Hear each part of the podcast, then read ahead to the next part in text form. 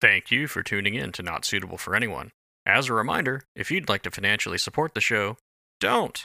Just help other people find us by leaving a rating and review on Apple Podcasts or just telling a friend. If you do want to put your hard earned dollars to work to support our mission, here's what you can do buy or rent movies.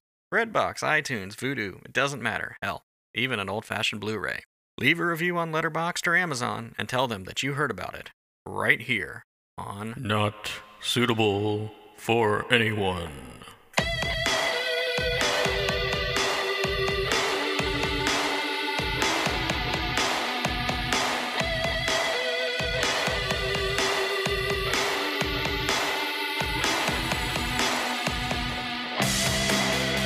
Hey everybody, welcome back to another episode, episode 41, 42, is it? Of Not Suitable for Anyone. As always, I am Patrick Anderson. I took a little break last week.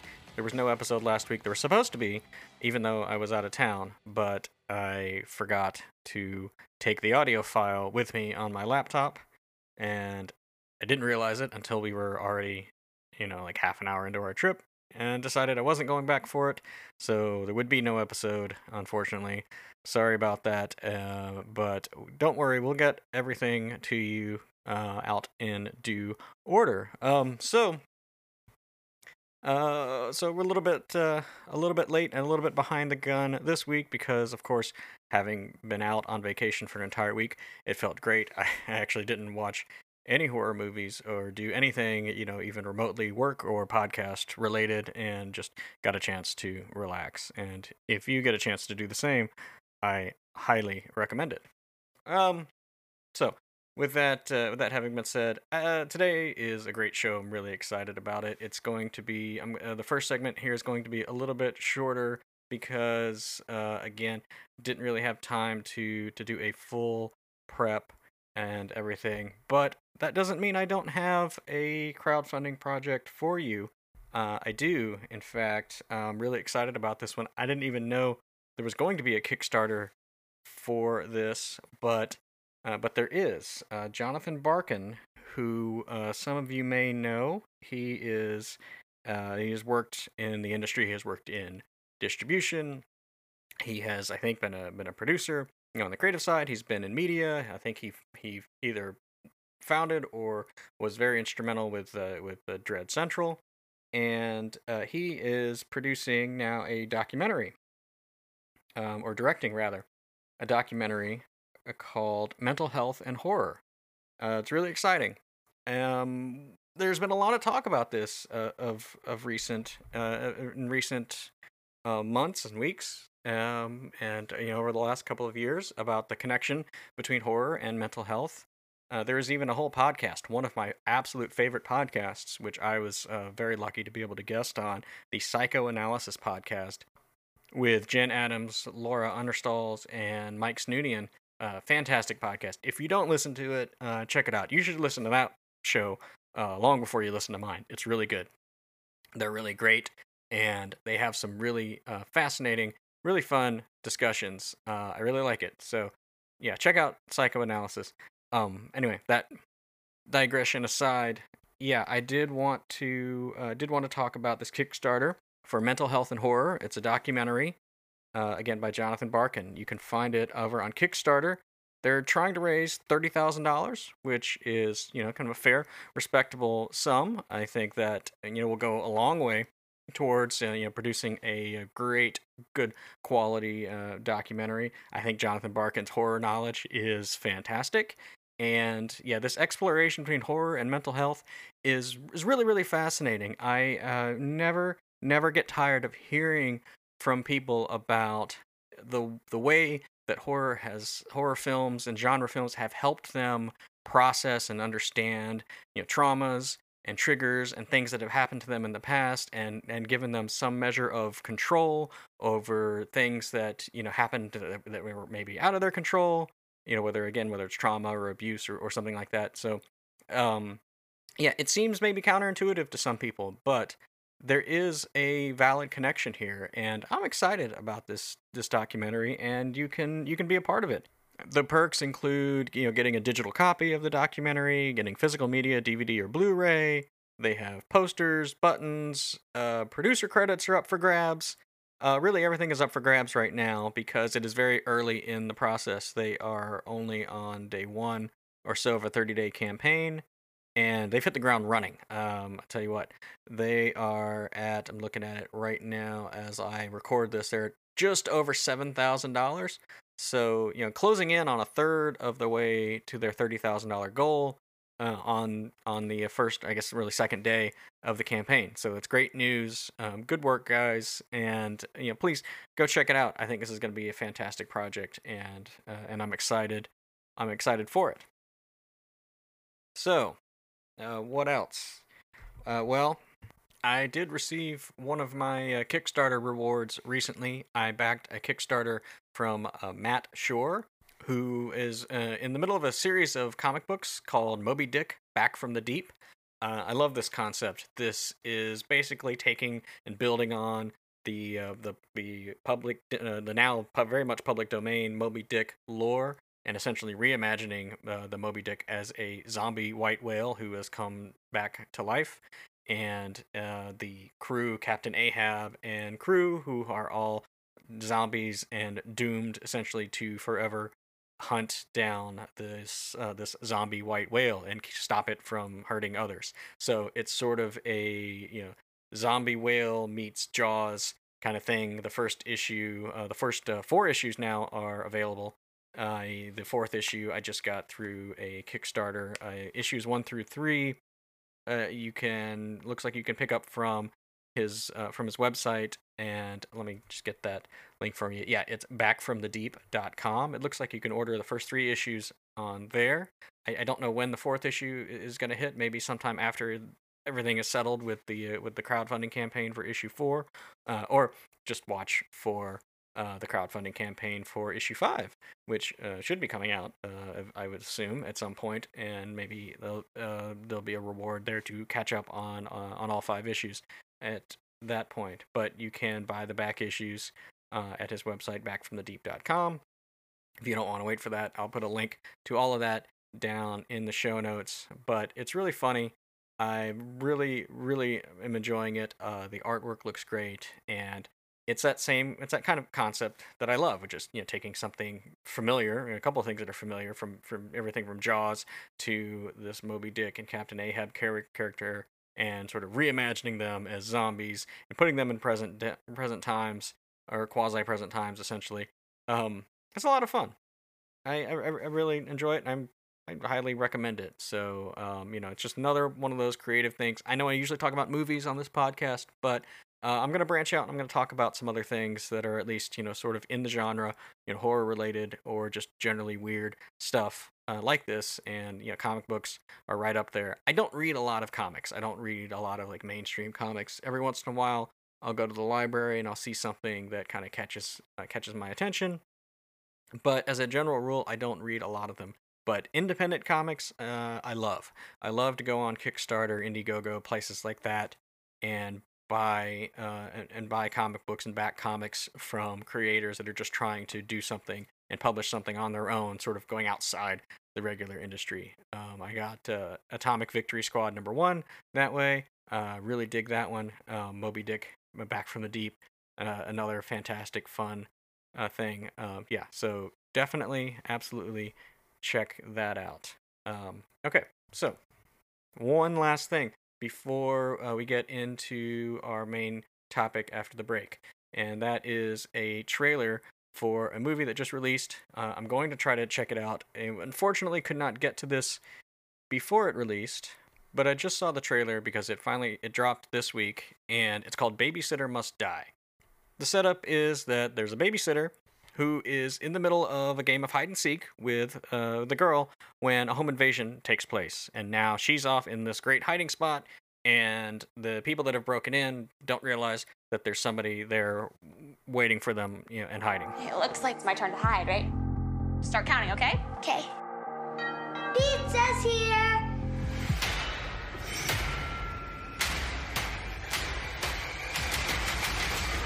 Who are you? What are you? So yeah, now you've got this badass babysitter who's hiding in the house uh, on the run from these these home invaders. It kind of looks like you know like maybe like a mashup between you know something like Ready or Not and um you know movies like Home Alone or Becky. There, there's this one sequence in the trailer where the babysitter, I presumably, has set up this very Rube Goldbergian type of device with a tripwire and a thing that flings a bottle at somebody. I it, it, it looks ridiculous. There's definitely some trailer moments where you know she looks like it's kind of like this badass babysitter from hell. You're a total badass. Don't tell your parents about that. And you know, there's maybe some like you know wisecracking. It stars uh, Riley Scott as the uh, as the titular babysitter. She has you know been done some TV and, and been in some other movies uh, lately, but this seems like you know like maybe one of her first real like starring roles. It was directed by a guy named uh, Cole Glass, who I don't really quite recognize. I don't think I've seen anything that he's done, but this looks interesting. It's being released by Blue Fox Entertainment. Uh, they've released some movies that I've really, really loved. Uh, movies like Braid. Um, there's a movie I talked about on this show called Eat Me. Uh, definitely go back and check out that episode and interview with uh, Jacqueline Wright. Uh, that's a fantastic movie. Um, Blue Fox is a is a is a good distributor. I like I like their stuff. Uh, this one, um, you know, to be honest, the the trailer is not you know cut together that well, but the I'll never get enough of just the idea of having somebody you know trapped in a house uh, with you know gangsters or killers or whatever kidnappers and they have to like booby trap the house and defend themselves or rescue somebody. I'll, I'll never get tired of that in all honesty. Uh, i love that setup and i will watch it. I'll watch it all day long. So that's babysitter must die. It's out now on vod rental purchase digital purchase whatever. You can get it anywhere. Uh, links in the show notes as always. Um, so now coming up next i'm going to take a break and when I get back, we're going to talk to short filmmaker Brian Lonano. Uh, I actually don't know if he's short, uh, but he is a filmmaker of presumably at least like normal height who makes short films. So, um, yeah, let's look forward to that coming up next.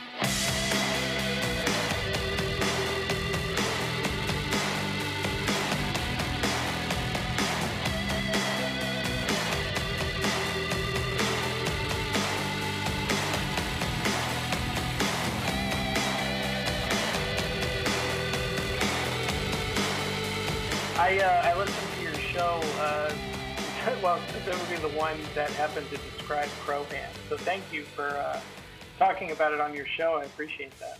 Oh yeah, thanks. Uh, yeah, well, I appreciate you checking it out. Yeah, that's that was a that was a fun one. I am uh, I'm I'm the kind of guy who I would watch a feature length version of Crowhand. Um,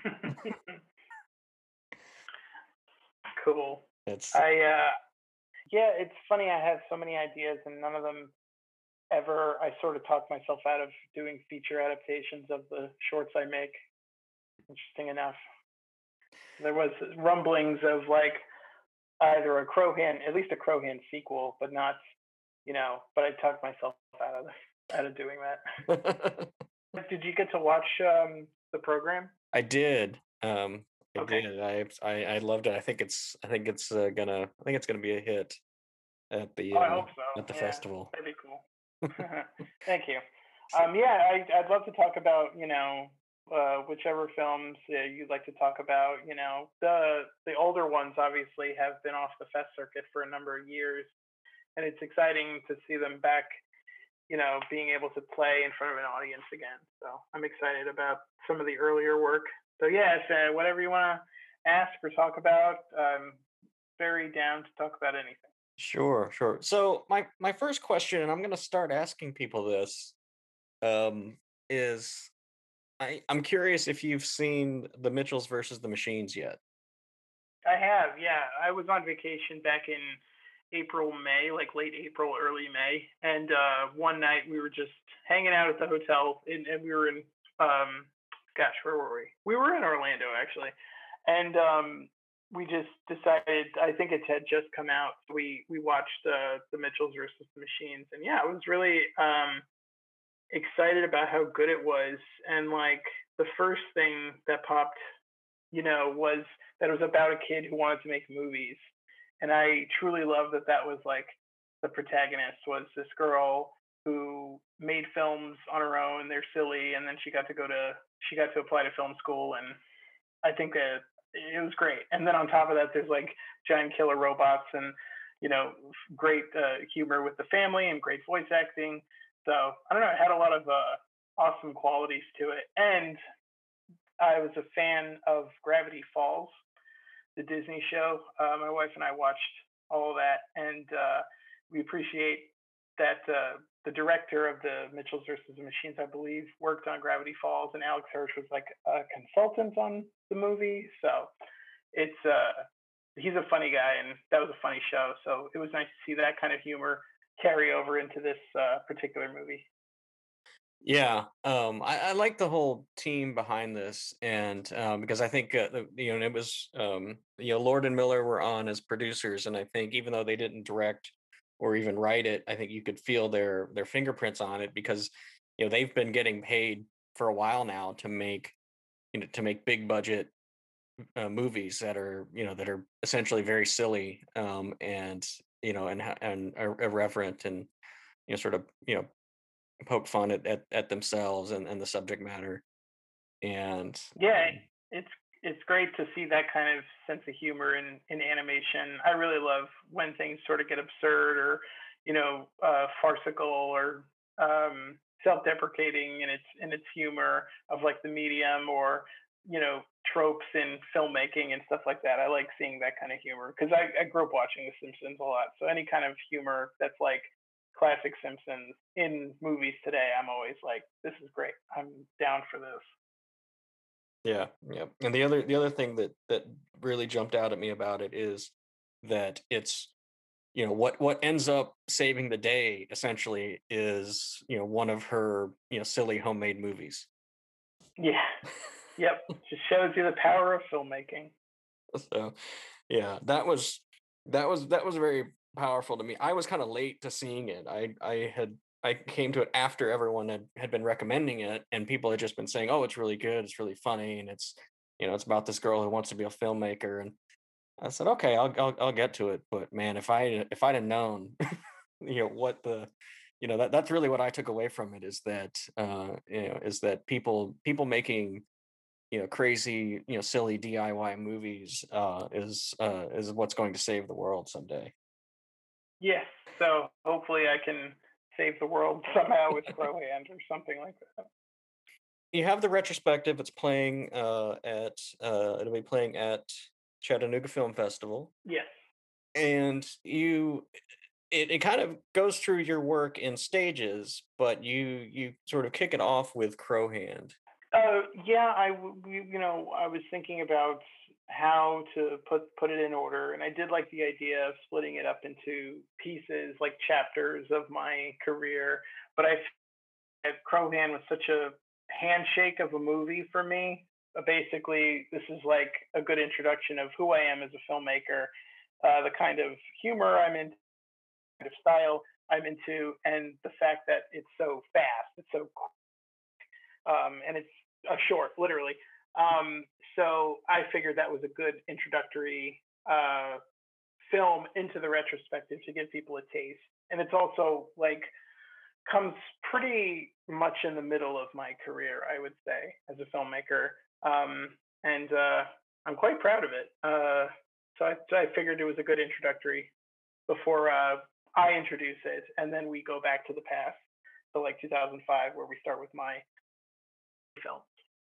So yeah, it kind of seems almost like a. Mm, mean, I don't want to say necessarily a turning point, but I would say I would say it was a turning point. Absolutely. Um, okay. I had the film I made before that was um, Welcome to Dignity Pastures, and uh, you know I had made it for the ABCs of Death two competition, and um, you know we just made it, and it, it did did okay on the festival circuit, and we were at the Florida Film Festival when I came across that, and I've told this story. Actually, you can see the story of me explaining how Crowhand came to be on the Arrow player.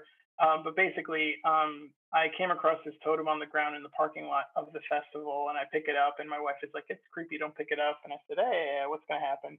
So we joked that like my hand got cursed and turned into a crow, and I yelled out "Crow hand," and we said, you know, we laughed and we said that would be a great idea for a movie. Um, and uh, you know, in the past, I may have said like, "Oh, that's too stupid of an idea," or "That's too silly." But instead, we decided, you know, the hell with it. Let's do it because it's funny and it's short. So it'll be like a fun, stupid movie to do.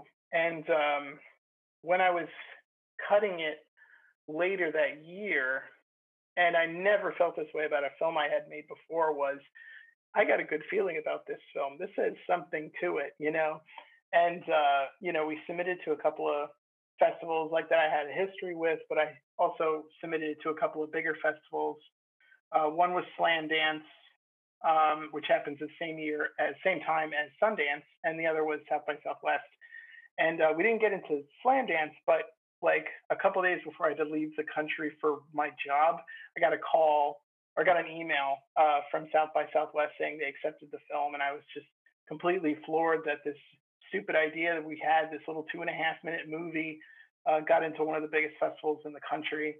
And uh, we of course went and had a terrific time and it was really cool to see like the other kinds of films that were playing at the festival and meet the other filmmakers. So i would definitely call crowhand a uh, turning point in my career.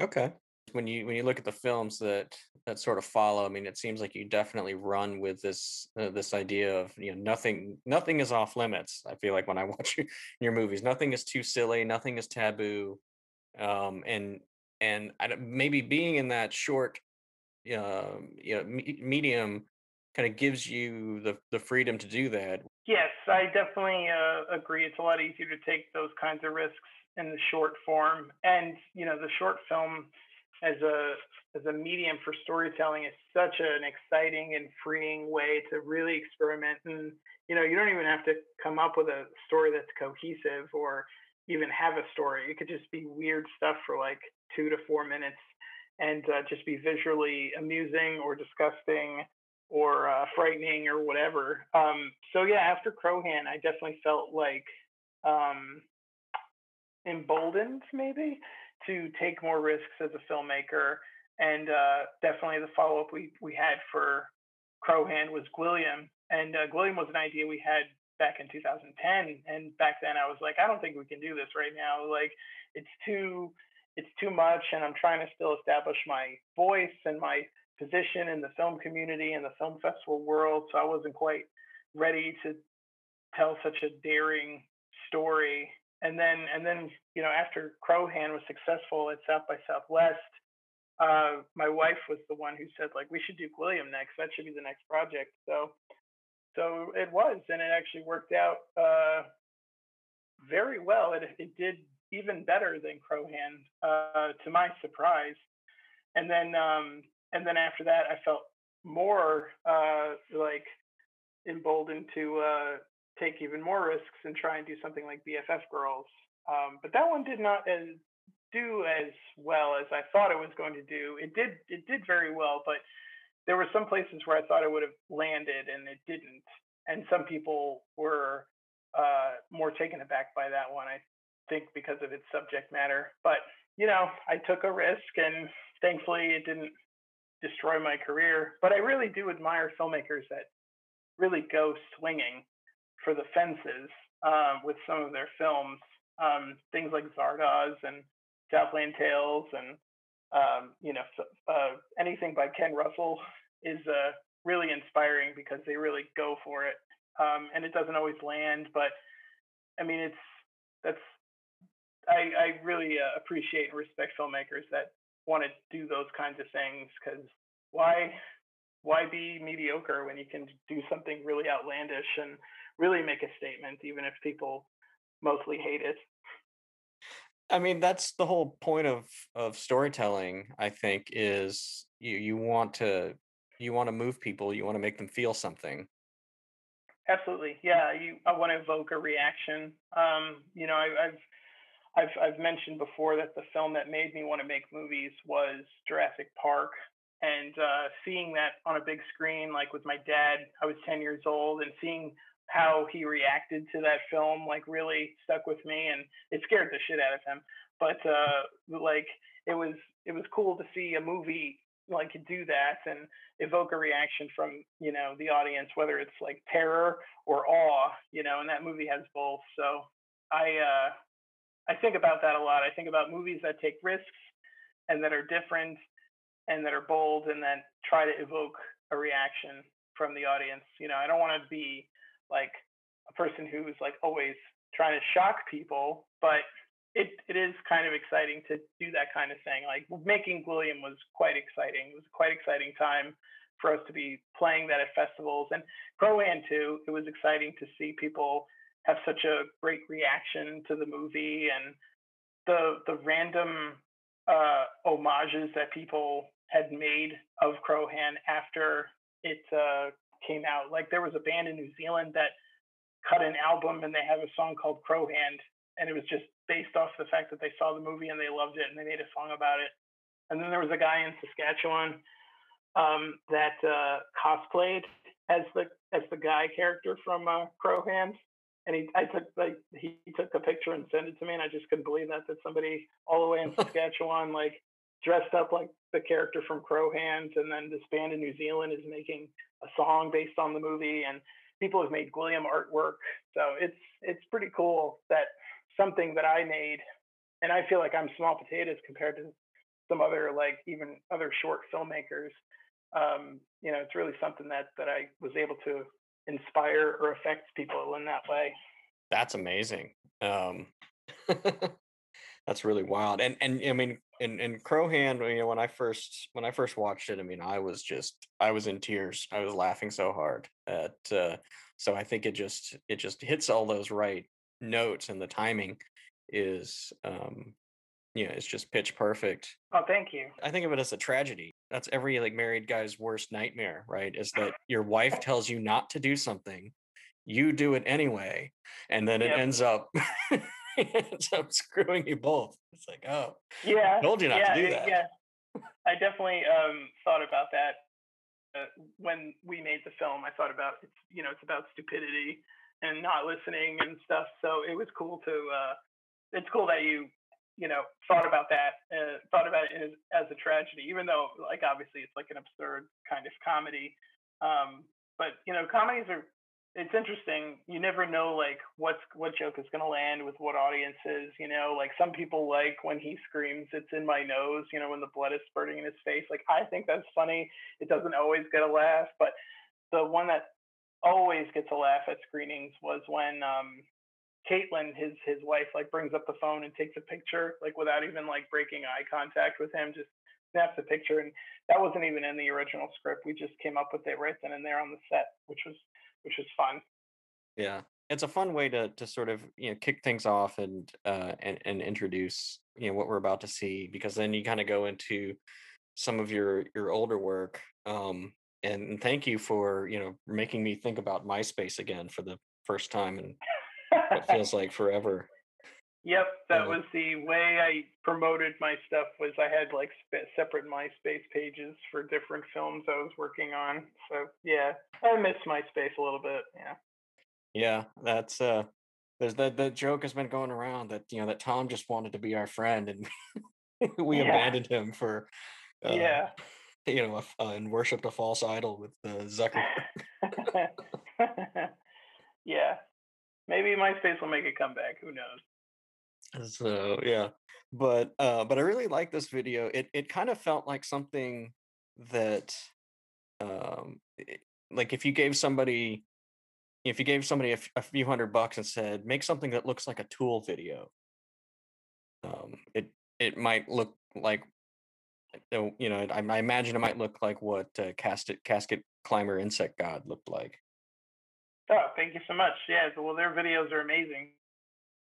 Quite a compliment. Um, yeah, that was my first film out of school, and um, my career started sort of started off on a very serious tone. A friend of mine, um, Keith Orzech had passed away rather tragically, and he that was his band, uh, Kage Bunshin, which is like a reference to the that anime Naruto.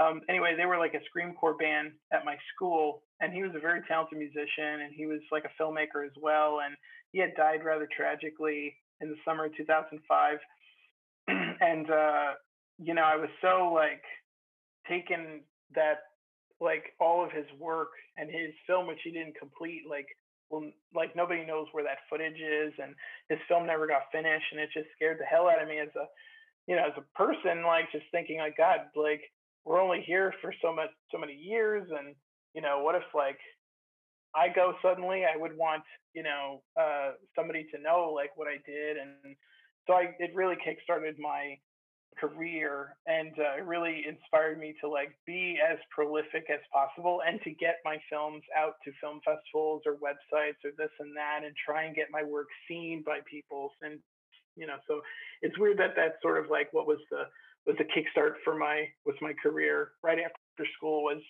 the tragic death of my friend and you know his his he was so talented and that's why it's like it motivated me to work as hard as i have been working these past 15 years. But but you know at the same time it's like kind of a silly video of this like stick puppet that's like flapping its gums and screaming but i tried to you know do it as like you know low budget and lo-fi as possible because i felt like that was their sound too and i that the visuals would lend itself to the to the music and stuff. And it did really well. Um, it, it, played in California and we won a couple of awards and it screened at the New York City Horror Film Festival. And yeah, it was a really good start to my career was uh, Casket Climber. Cool, cool. Yeah. And I, I like, um, I like these, these early shorts and I'm kind of, I'm kind of curious, you know, as you're, as you're making these, you know, at this point in your career, do you, do you have a do you have a particular audience in mind or you're still just sort of trying to figure out your voice and um, and sort of learn you know what you can do behind the camera? I wasn't thinking um, that much about like an audience. I started to a little later and then i felt like that that wasn't good for me. Um, but i was more more or less like looking at films particularly like lots of b movies and lots of like experimental films and like trying to see like, oh, can I try and emulate that? Like, I'm a very, I'm very interested with like classic special effects from films from like, you know, the 50s all the way to the 80s and 90s before everything went completely CGI. Like, I love models and fish tank effects and things like that.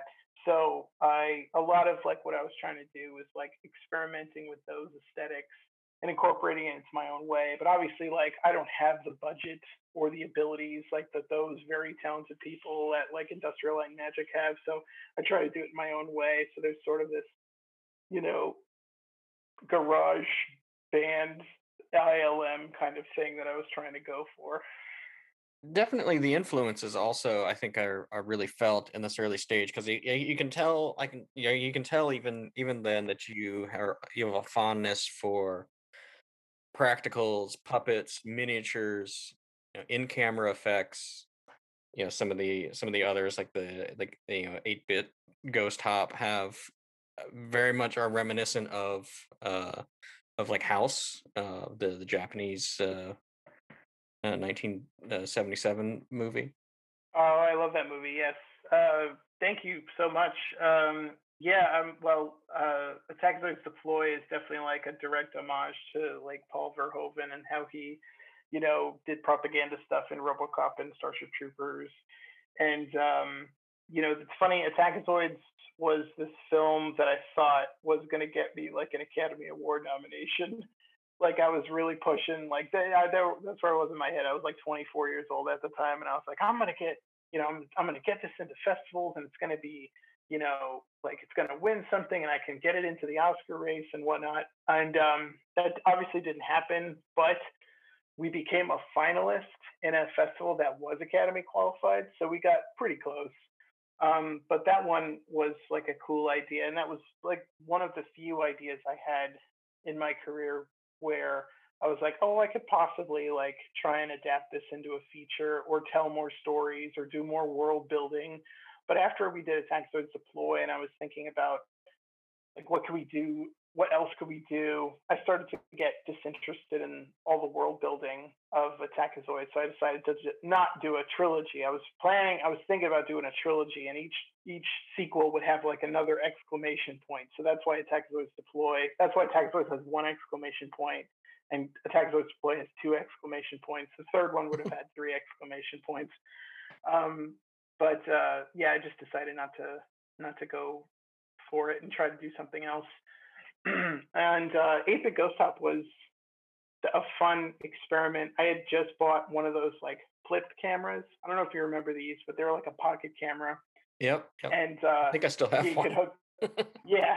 So like they shot 720p, like 2997.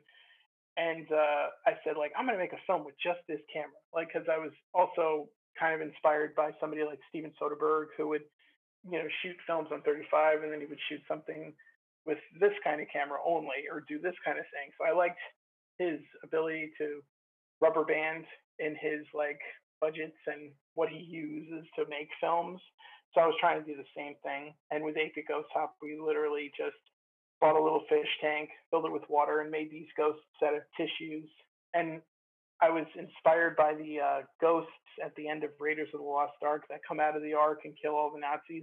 Those were done with like puppets that would swim around in a fish tank. So I wanted to like try that too. And my brother and I just decided to like film a bunch of these tissue ghosts and make a little music video. Uh, and this robot that I made out of this like cool water bottle that I bought at a store. It was like this Art Deco water bottle, and I was like, I want to use that and make that into something. So we like turned it into a robot puppet, and you know, then there became 8-bit Ghost Hop. Yeah, that's really that's really interesting. And um, you know, and in addition to that, I think you're you know you're experimenting with also with different uh you know cameras and different mediums. Um, you know, you mentioned the flip camera. Uh, I imagine some of these other ones were were digital. Um, and then you the you have uh, the transmission, which is the the Super Eight, which looks fantastic. I love that uh, that that just that that look of the Super Eight. Well, thank you. Uh, that was the second time I ever used film. We did um, we shot Super 8 before that a couple of years prior. Again, doing stuff with ghosts and fish tanks. I was making something for a uh, my friend Curtis has a festival in the DC area called the Spooky Movie Film Festival, and he also was doing like a horror host show called Spooky Movie Television. So in the retrospective, there's the opening for Spooky Movie Television, which we shot digitally, but at the same time, we also shot on Super 8 film and we made a bumper for his film festival. So um, we entered that in a contest for Pro 8 and we won some film. We won like four rolls of film, which equals 10 minutes basically. And when we shot the transmission, you know, uh, we decided let's let's do it on film, but you know, because we had so little film, we actually shot digitally as well, and we would shoot the takes until Don and Holly and Vince got the cadence right of the performance, and then we rolled on film once for those takes, and then that's what ended up in the the uh, the final cut of the film, except for the ending that had to be reshot, and that was all done digitally, and the, the film grain was added. But what's interesting about that movie is it's a hybrid of film and digital because anything that was supernatural was a digital element even so much that like when um, Vince, who plays like the monster at the end, he looks completely crisp and digital, and he's standing outside of the film uh, grain. So he looks totally different than like Don does when he was shot on film. So we were, it was fun playing with those kinds of uh, aesthetics for that movie since it dealt with like a transmission coming from television and you know popping out to get this this old man there was another one. There's another one sort of later on, I think, that um, referenced 100 feet of film competition. Yes, um, that was shot for 100 feet of film competition. As you mentioned, uh, Kodak in Atlanta was hosting something with the Atlanta Film Society. So my brother and I entered, and you know, you get it's a cool competition where you get 100 feet, uh, one roll of uh, 16 millimeter film, and you make a film, and you you know, some people did narratives, some people did music videos, and we decided to go with this sort of experimental film to pay homage to our dad who passed away in 2019. Um, so, uh, and that was that was cool to do. We didn't really know, like I had ideas for shots, but it was really fun to experiment with trying double exposures and um, you know shooting little miniatures and trying different interesting like aesthetics with that. Like i'm i'm very much into experimental film but i don't consider myself an experimental filmmaker though some of my stuff may have out like elements of it. Um, but like i was thinking about like casket climber and i was thinking about memorial which is the film uh, that you're mentioning uh, and how similar they are in their aesthetics, and that there's there's this lo-fi quality to them. There's miniatures in it, and they're both about death. So it's kind of an interesting uh, span, you know, to go from Casket Climber to Memorial. but uh, but yeah, I love I love film. I want to shoot more film. Um, I think I've only shot it maybe a handful of times, but I'm hoping down the line I can shoot even more. My brother is also a big fan of film, and he's he shot one of his uh, short films, Richard Nixon Getaway Driver. That was all shot on 16 and Super 8 film. We're big fans of film. Even though uh, when I went to school, I never even touched it. I went to school in New Jersey and I majored in what was called electronic filmmaking, which meant uh, mini DV tapes. So, and uh, when I was like deciding on where to go to school, I decided on that place because because it was called electronic filmmaking and i thought like well i, I have a feeling that this is where it's going to go in the future you know for filmmaking and i was somehow right um, because by then around 2000 or so like filmmakers were starting to shoot mini dv or dv cam or whatever for their feature films like a lot of the indie budget uh, films at that time. So i thought oh, this could be where it's going. So and sure enough it did.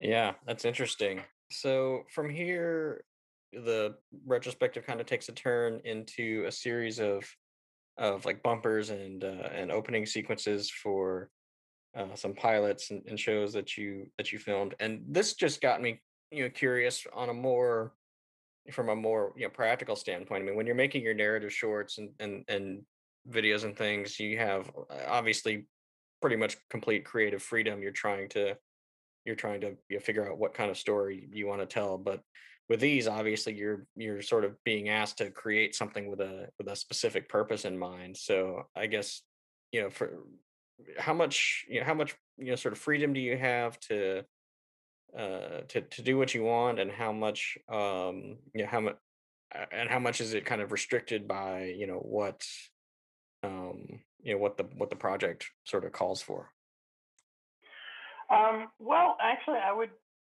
say that, like, for the most part, every uh, bumper that I made, everyone who reached out to me said that I could do whatever I wanted. But of course, you know, I would pitch them what I was thinking, and then, you know, most of them would just be like, "Yeah, that sounds great. Go for it." Um, some may have like notes or um, like for the Awesome Fest, we had to submit a version that didn't have the song fucking awesome. So we had to like because they wanted to play it for like all audiences.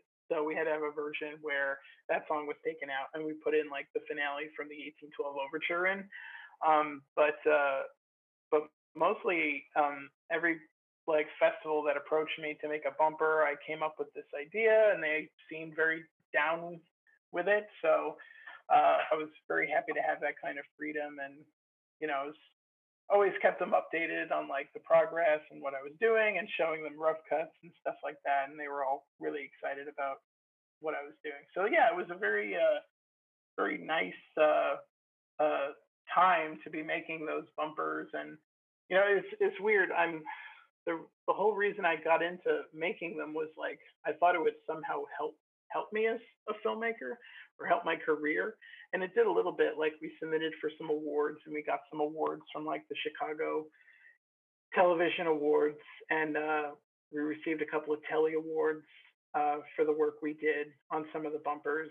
Um, but yeah, it was just another fun place to try different aesthetics and try different techniques. Like the Buried Alive Film Fest, I wanted to emulate the title card from both versions of The Thing, um, The Thing from Another World, and then John Carpenter's The Thing.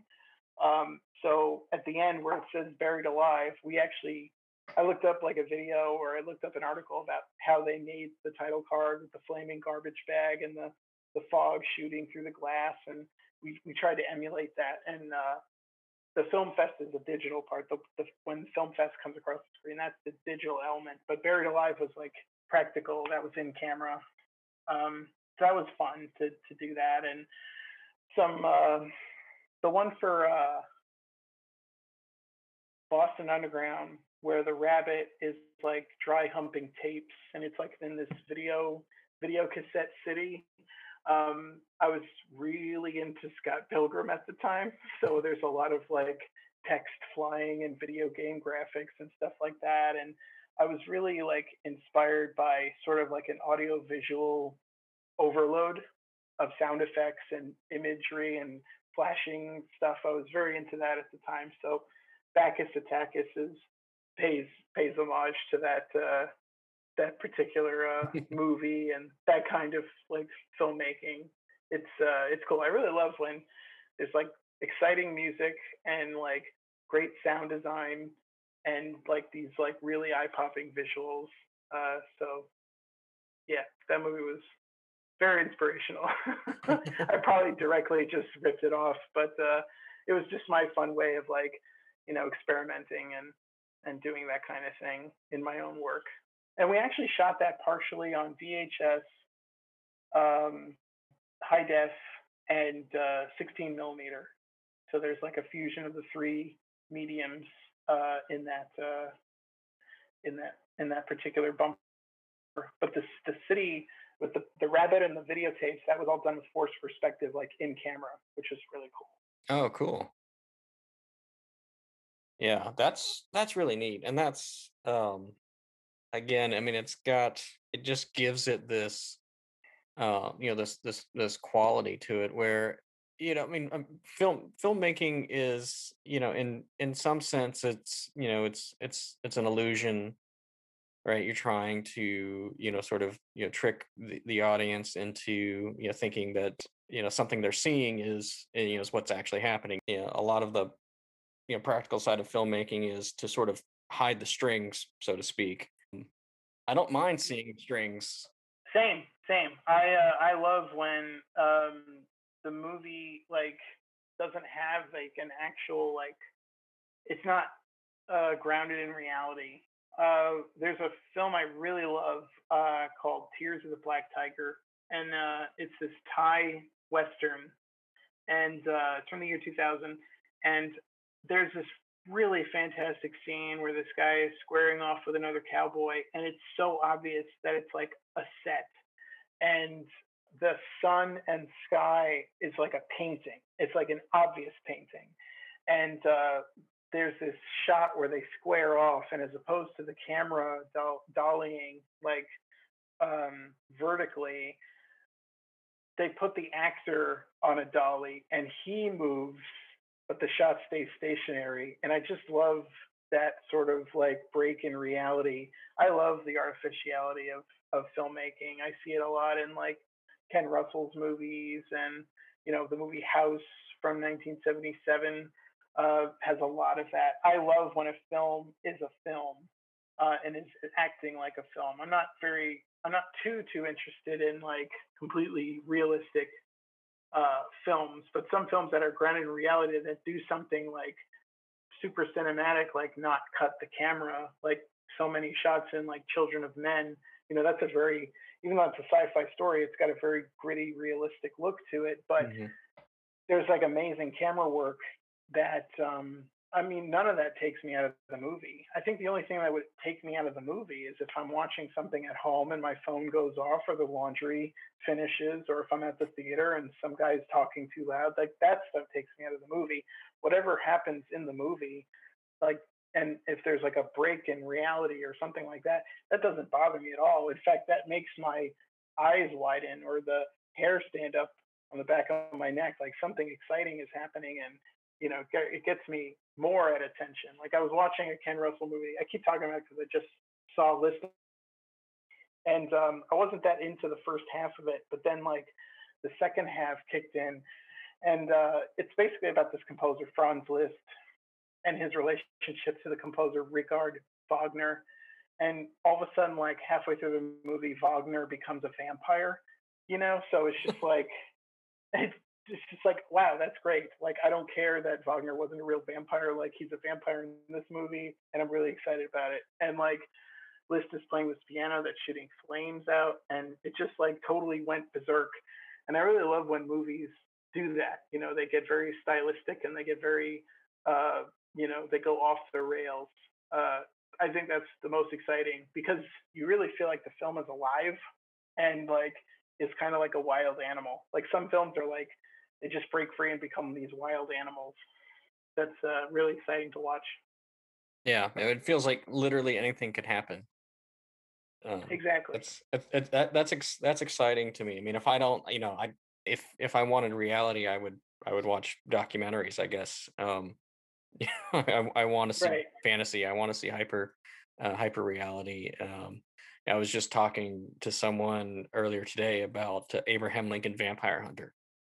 Yeah, I think yeah. I think it's a very underrated film. Yeah, uh, I mean it's like uh, a couple of movies that Quentin Tarantino has made, like Once Upon a Time in Hollywood and Inglourious Basterds, where obviously he's changing the ending of history, and uh, you know, it's a, his films are fantasy, so it's I don't take them as historical, you know, dramas or action films. You know, he he's he's dealing with genre and fantasy, so I, uh, you know, I never have a problem when he does uh, anything like that. And uh, you know, a movie like uh, Pride and Prejudice and Zombies or Abraham Lincoln Vampire Hunter are perfectly fine films. You know, to uh, the the fact that he's like the president and he's a vampire killer, like that doesn't bother me in the least. Like, why why wouldn't that be a concept? That's a great idea. Everybody loves vam everybody loves vampires and everybody loves Abraham Lincoln. So why doesn't he just hunt vampires? it makes sense to me. Um, I guess to sort of go back to what I was saying about something that could take me out of a movie is I think like the one thing that could take me out of a movie is like sort of like an overabundance of not great CGI could take me out of the movie. Like there's definitely been a few films where I start to get um, bored with the overload of CGI or the over over dependency on it. I think it was like Sucker Punch where I started to get bored at the end, and I really didn't want to because it was that scene in the train with all the robots, and I was like, this scene should be like a, an amazing scene, but I just wasn't just wasn't feeling it when I saw it that day. Yeah, I mean that's that can that can become a problem. I mean it's a it's a tool like you know like like other you know tools in the filmmaking you know bag of tricks whether it's you know rear projection or matte paintings or um or what have you but i don't know maybe it's the it's the conceit of being told that we're supposed to accept it as as real or we're supposed to accept it as actually existing in the same space as the actor which which the matte painting does you know for example um but you know but we know if it's not done well then it becomes obvious that it's not. Um, and I can I can see that you know, sort of you know affecting the way your brain sort of processes what you're seeing.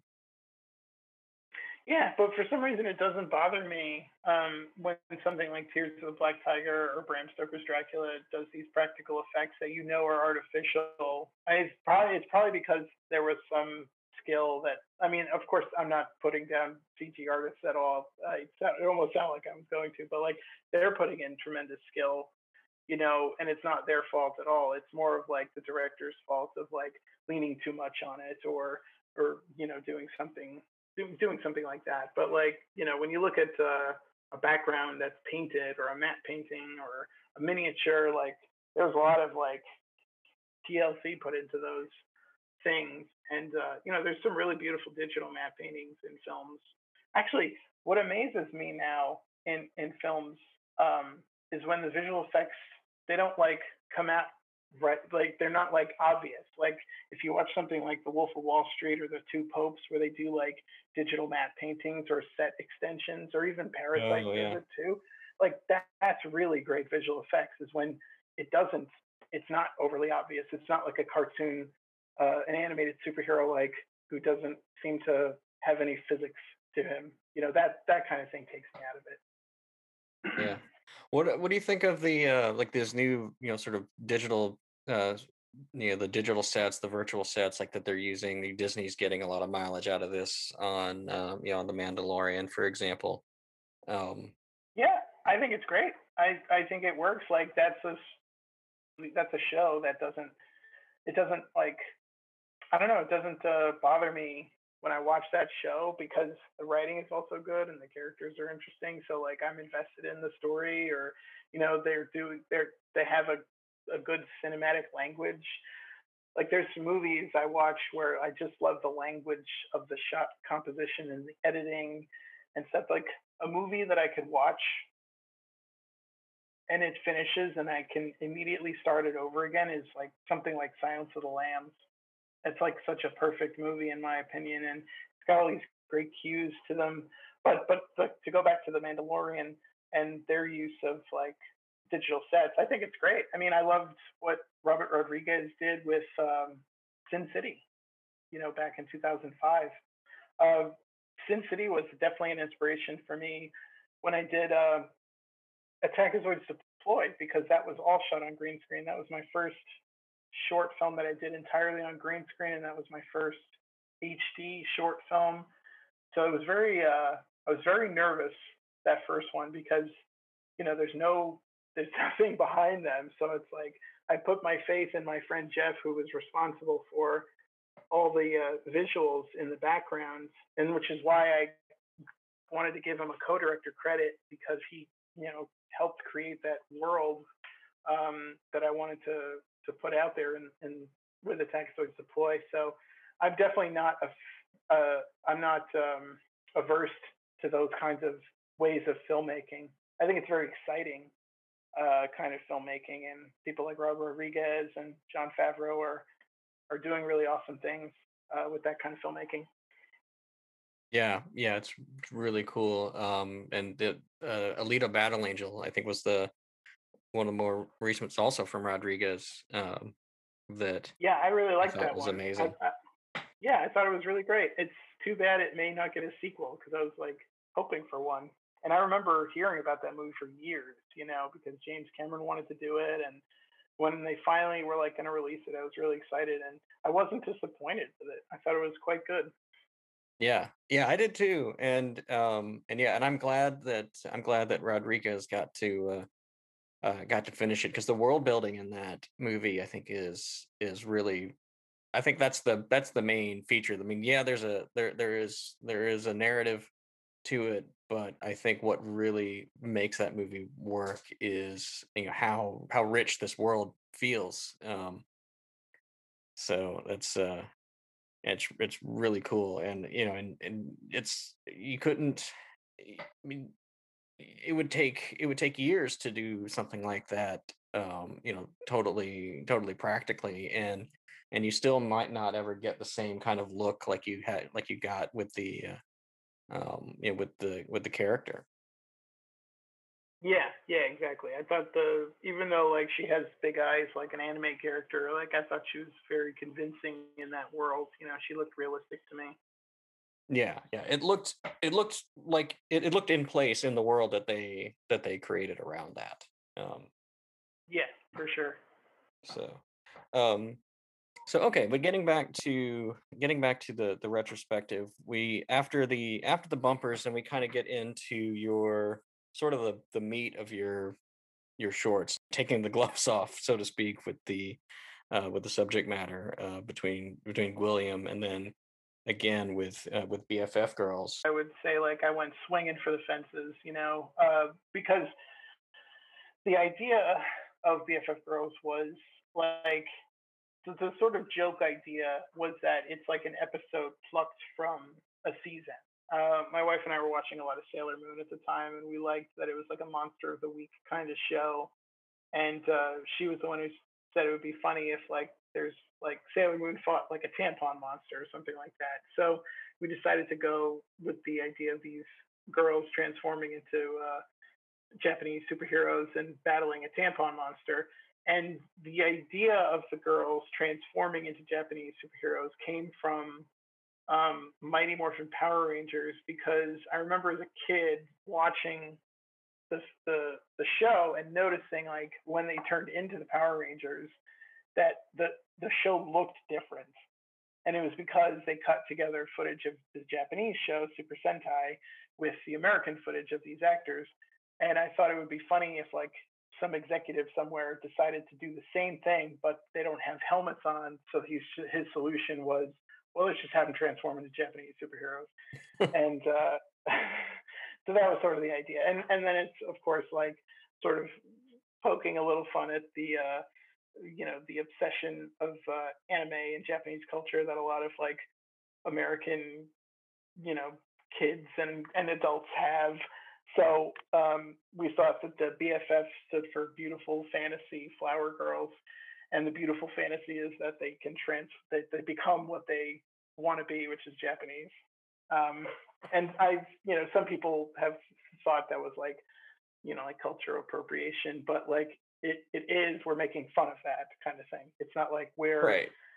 yeah. So, but, uh, you know, it, it had a lot of, BFF Girls has a lot of like layers that could potentially offend people. Um, so I can understand the reaction people have had, but we only went in with, you know, the idea that like we never thought periods were gross and we wanted to address them in a positive light and show these girls you know being friends because i was watching some this adult swim show called titan maximum which is kind of like voltron and all the characters just hate each other and they're supposed to be a team and i really wanted to have you know a team of girls that were actual friends and cared about each other and i wanted to reflect that in the in the show. So they never cut each other down. They were always like supportive of each what they wanted to do, you know, and and what they were going through. So and then you know the only well the the, the guys in the show are complete idiots. Like Fabulous of Doom is an idiot, and uh, Neko Sensei, which is supposed to be this wise wizard character, is also sort of like the trope of the horny old man from like uh, Dragon Ball Z. So anytime he does something inappropriate, he's punished. So so we were you know we we wrote it and we sent it off to people and you know, wanted to make sure that we were being like offensive for the right reasons, not for the wrong reasons. And everyone seemed to like it. But when we were like showing the script and then we made it and and then some festivals just didn't want to take it because they uh like didn't respond well to the to the humor about um, periods, which I thought was disappointing, considering like some festivals like rewarded us for what we did with Gwilliam, which I feel is far more disgusting and offensive than BFF girls. So go figure. There's a monologue in uh, The Big Lebowski about how, uh, how about how you know vaginas make men uncomfortable, like they can't even say the word. I was listening to another podcast and they were talking about how in like these movies that have like these survival scenarios like zombie apocalypses and things like that um, you know you have you have female characters um, but you know there's no there's no stores there's no you know companies manufacturing things anymore like what what do they do when they get their period? You know it's never addressed in the movie because they would rather just pretend it, it not exist so i can see how you know addressing that you know sort of directly head on um, would uh, would would sort of you know ruffle feathers in a way that would um, that would just sort of close off certain uh, certain avenues, which is why indie film is so great because okay, it's not right for for one festival for whatever reason, but um, you know, but there are others that will uh, that will take it and appreciate it for what it is. Yes, and that's definitely what I want to add is that the places that didn't accept it, you know, it just wasn't meant to play there, and the places that it did play, it was accepted so like warmly, and people really uh, loved it. And I've never once won it. Well, no, i am sorry. I've won an audience award once before, but I, I, don't. I don't usually win the audience award at film festivals. And we won the audience award for BFF Girls at the Knoxville Film Fest, and it was definitely one of the best screenings I've ever attended of the film because everyone just got it and everybody loved it, and it felt so good to to hear people enjoy the film. You know that you wanted to like make and have them enjoy and also you know to see like oh something that i thought was funny and something that i thought was interesting and wanted to explore people also are getting enjoyment out of it so it was really very rewarding to to be in the audience and, and watch the film play with that with with that festival Yeah, oh, that's good. That's that's good to hear, and um, yeah, and that's that's really interesting, and it it definitely resonated with me, you know, because i i went to yeah, I went to college in the '90s. Um, you know, we we watched a lot of anime, we watched a lot of Sailor Moon, um, and stuff like that because that was that was what you did in college in those days, and um, and it it felt it felt very much like that you know that that same kind of vibe just with this uh, just with the storyline that obviously you would you would never get on uh, on you know network television Oh, I appreciate that. You know, some people have have told me that it would be good to screen at schools for health class, and I just couldn't believe that. I thought, wow, that'd be great. I wonder who I have to talk to to get that to happen. Um, because you know, it, it would have been nice to do more stories with those characters, and you know, I had a whole idea of like um, another BFF girl being introduced, and uh, you know, the arc of the of the characters. You know, I don't know if it'll ever happen. So um, I always thought like as the series went on, when the girls transformed into superheroes, they uh, they stopped transforming into the Japanese versions of themselves and they start just becoming the superhero versions of themselves. And it's because the arc ideally was like they learn to be happy with who they are. So when they become superheroes, they're just in the same outfit, but they're who they are. And um, towards the end, um, Fabulous Doom was going to like create a, a, a girl spy to infiltrate them, and her name was going to be since the characters' names are Rose, Lily, and Violet. The the the the spy was going to be Chrysanthemum or Chris, and then like she is so taken by the goodness of the girls that she like betrays Fabulous Doom and becomes the fourth BFF girl.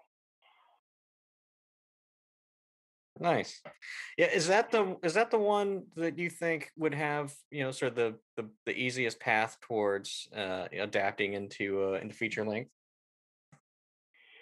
Possibly. Um, I always thought of it as a television show, um, more so than a uh, feature film. Um, mainly because I think like there's a lot of visual effects in that, you know, in that movie, and it, it might be tough to do as a feature, but it might be tough to do as a television show too. Um, but uh, but yeah, I always thought like it would be fun to like expand that world. There's definitely been a few ideas I've had where I'm, I've thought about expanding it into something larger, and it never just it never worked out.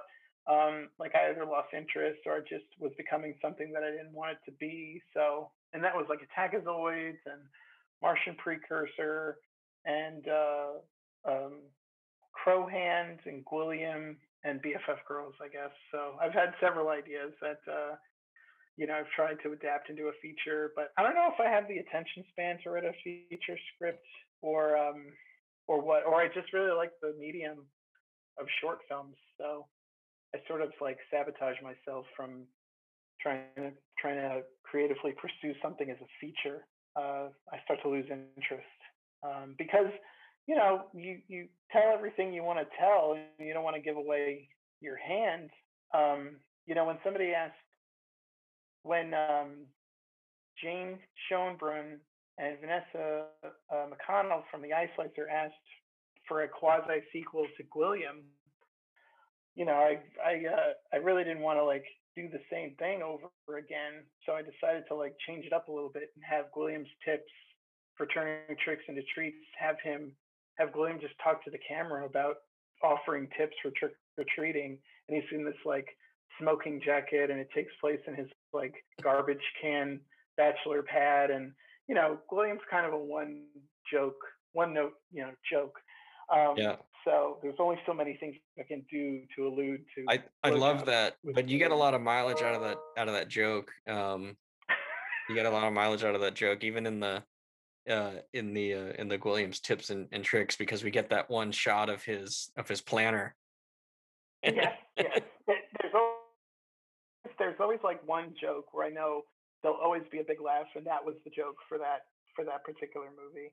If some jokes don't quite land, that's the that's the interesting thing. Like when I write, like some things land for me, or I think it's funny, but it doesn't quite land with like audiences. And I definitely like as I watch movies, my films, I'm like, oh, that joke never never landed, or I should have like worked that joke a little better, or tried this thing a little differently. So, but yeah, uh, but when the jokes that do land like land, it's I'm really really happy, and that's that's one of the jokes that definitely land. the ending of that particular movie, where he pours the uh, the stuff into the goblet, he was supposed to just like slowly pour it over his head, but we couldn't get it to go right. So my brother on set, he just he shorthand said just airplane it, which which was alluding to um, God, what is his name? Robert something from uh, Robert Hays from Airplane, and he like just like puts the cup right at his head, and like so he can't get it in his mouth, so he just like pours it on his face. Like that's what we that's what we that was the shorthand for like let's just have him chuck the glass into his face, and that's why he gets a big splatter at the end. Yeah. I think that that works better though in the in in the broader context of Gwilliam. I think so too. Yeah, it's it's great when like you have a joke in your head, you storyboard it, and then when you you're there, it's not working. And then I really love the problem solving aspect of directing. It allows you to like really come up with something that's funny or that works on the fly.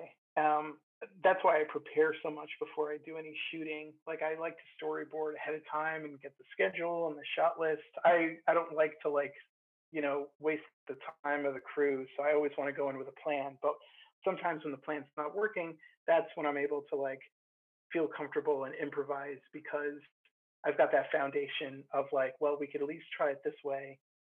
And then, um, you know, if it doesn't work, we can go off script a little bit and try something different. And then sometimes those things work. And that was the cell phone joke in Crowhand, and that was the uh, the the you know throwing the semen in his face at the end of Gwilliam's tip. Right. Yeah, that's what I always, you know, I always like to quote, um, you know, Mike Tyson. I think it was Mike Tyson who said, you know, everyone has a plan until they get punched in the mouth. Yep, yeah. exactly. You get punched in the mouth a lot when you make a movie.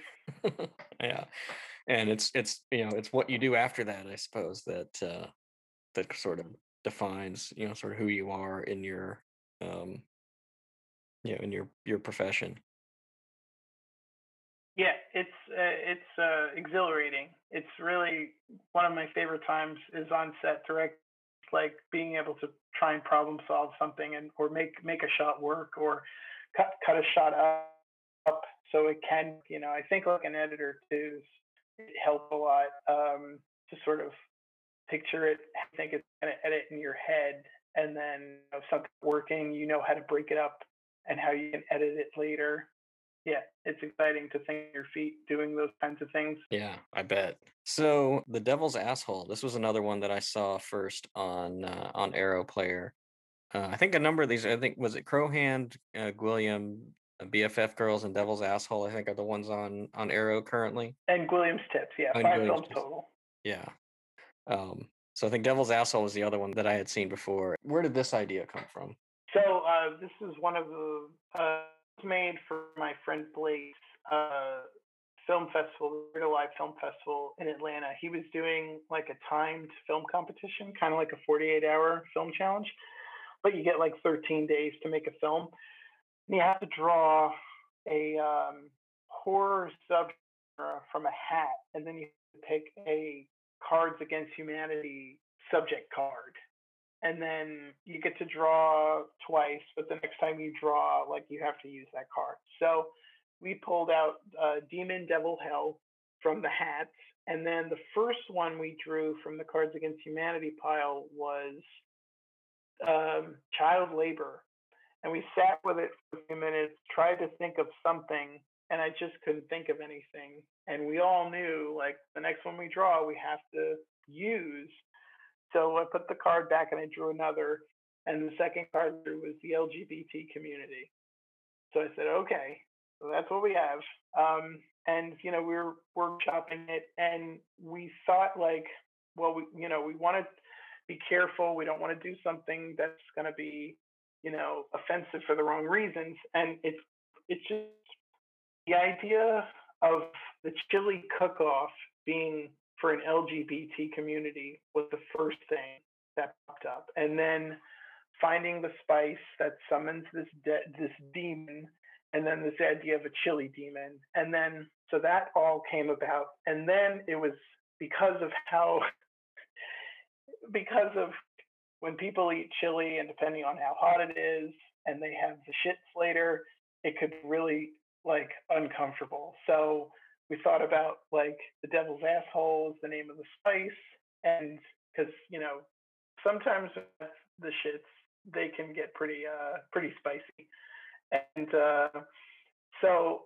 anyway, um, I thought it would be funny if the devil character had this fixation. So he's like talking about like opening up the gates of hell, but they're in this person's ass and they have to spread their cheeks and this and that. And like the character who's making the chili is like, why are you so fixated with assholes? He's like in denial of this, and then he just grows to accept that he has an he has a thing for butts. Um, and uh, so yeah, that's that's how the scripts came about. Um, at first, the people who were working on it weren't sure about that idea being funny. And I said, well, let me write some pages and I'll send it to you. And thankfully, they read the pages and they were like, okay, yeah, this is funny. And, you know, we put the whole thing together in a couple of weeks. And uh, I'm actually amazed at, at how well it turned out. I, oddly enough, I think it's one of the better things I've written. Um, and uh, the ending, the ending was not um, how it was supposed to be. The ending came because what we shot for the ending wasn't working. And, um, you know, my brother and I had heard this music sting from this movie called Blood Debts. And uh, we really loved the music sting. And we thought, wouldn't it be funny to end it with like freeze frames with this exciting music playing, just sort of giving like, just kind of like not being lazy, but like trying to just get our way out of this corner of that we sort of like shot ourselves into. So once uh, you know, because I think it originally ended with her just pouring milk all over the demon, and then she like leaves the room with this pot of like milky, soupy chili, and she's just like, eh, fuck it. So, and it was in this wide shot, and it wasn't it wasn't good. So we decided like let's just have it freeze frame right when she's like pouring it and like laughing hysterically and uh and then we were able to come up with this great like epilogue my friend jeff like came up with a lot of the jokes in the epilogue about her placing fourth in the breakdance competition and um, you know the demon finding a self-acceptance group and whatnot so so yeah the uh the idea came to us like late in the uh in the in the window of time when we were cutting it together and uh, I'm really really thankful because the the ending always gets a laugh and I'm really thankful that like our sort of cop out like works as a joke. And uh, yeah, the film played really well. Like when it played at festivals, like some people of course called stupid, which is like what else is new uh, with my stuff. Um, but uh, but the, there's people there that like appreciated you know the stupidity and the humor of it. So and it got to play at the Rose Bowl on Halloween night for this Joe Bob Briggs like event. Oh so, wow! You know, we didn't win the competition that we were doing this for at the Buried Alive Film Fest, but um, we got to play at a bunch of film festivals like across the world, and we got to play at this Joe Bob Briggs event at the at the Rose Bowl. So like, it's just funny how like certain things like work out. Like we didn't win this thing, but hey, this thing happened, and uh, I would definitely say like playing at the rose, playing the devil's asshole at the Rose Bowl is like this great like little merit badge I get alongside like people cosplaying as Crowhand or a barf bag that was made to promote Gwilliam is in this like virtual barf bag museum that's online. So it's just it's just exciting that like those little things have happened with my films. So it's, Yeah. it's it's great. I mean, it, I mean, if you if you gave me the choice between you know an, an Academy Award or having my film screened at the Rose Bowl by Joe Bob Briggs, I mean, I I, I don't think I would hesitate. yeah, yeah, exactly. I mean, I've gotten way over the fact that like my stuff will never be recognized by the Academy, but like the next best thing that ever happened was the fact that Arrow sought me out and wanted to program my stuff for their channel. I mean, that's like being invited to be part of the Criterion collection, you know, for my little trashy movies. Like they get this royal treatment and it's it's really it's so nice and it's very rewarding and I'm very humbled by it. So it means a lot. And this retrospective means a lot to me too because Chris is such a great guy and he hosts such a great festival. and um, I'm so honored to be in league with so many like talented filmmakers and big important people in the uh, in the genre film world. So it's it's cool to be a little a little uh, a little part of that, you know. Yeah, that's really cool, and uh, and it's exciting um, because you know you have uh, again you, you have this amazing body of work that is uh, you know it's been entertaining people for uh, for for decades now, plural, and um you know and it's it'll be it'll be really fun to kind of see those sort of all play together all in all in one place.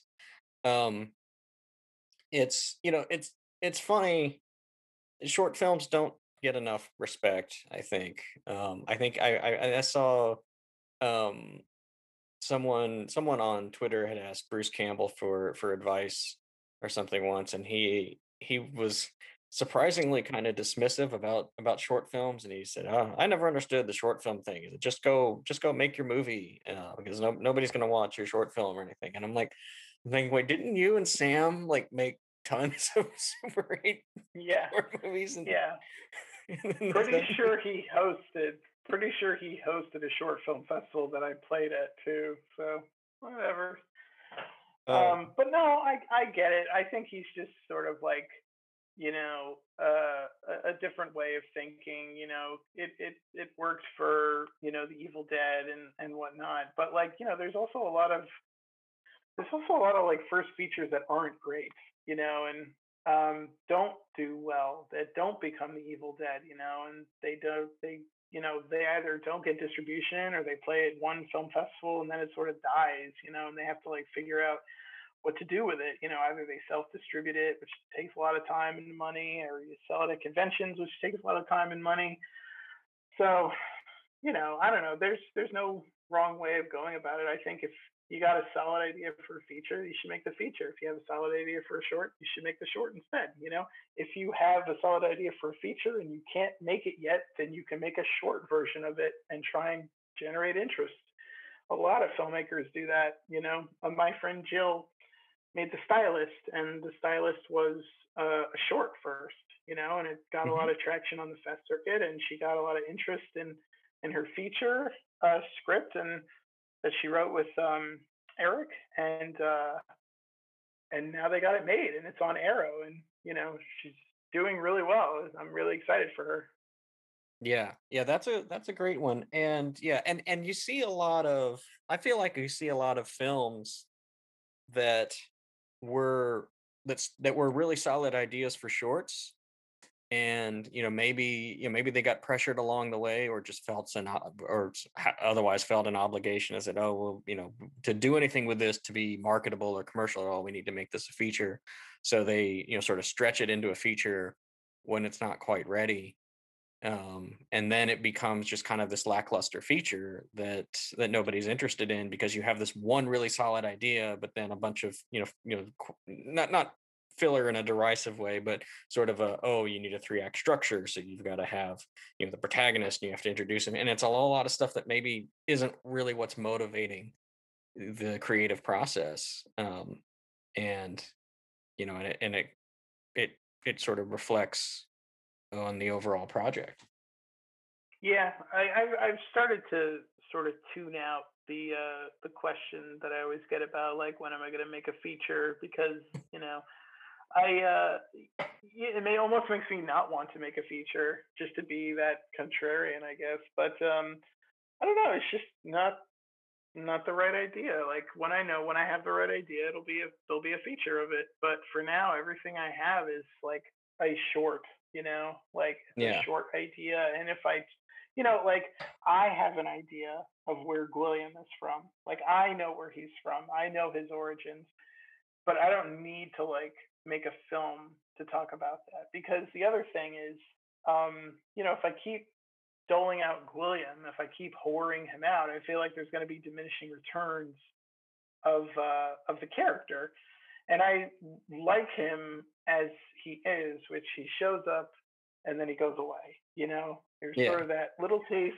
and then you leave before you overstay your welcome. And I sort of thought about that a lot with my work. Is I try very hard to you know make films that are that are like that that are they sort of entice you and then you leave uh you you come in late and you leave early sort of sort of thing like that's Yeah. Crowhand is a little like that too because Crowhand begins with these people leaving this store and then it ends you know after he falls to his knees and yells out Crowhand which is and why would he say that like it's just so funny like it's so dumb it makes me Right. laugh um Yeah. But And it's uh, like, you know, like like I said, I'm the kind of person who would I would sit down and watch a feature length version of Crowhand, but at the same time, I wouldn't I wouldn't necessarily expect it to be good.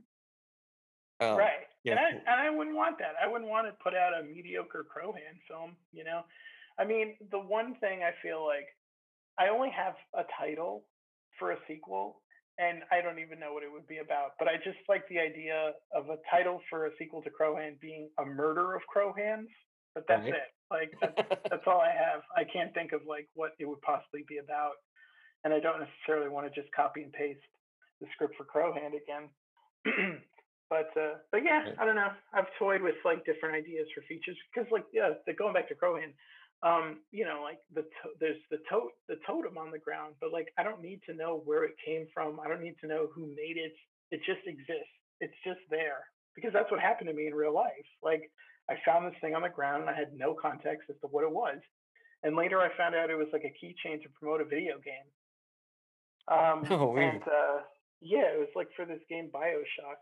Uh, so it was this little totem that looked like a crow, and yeah, it turned out to be a tie-in for uh, that video game. And uh, but I had no idea, and all of a sudden, like I came up with this whole idea for a movie, um, just because like this mysterious thing was on the ground. So once you like, if, if I were to give that mystery away, it wouldn't be as exciting or interesting, you know.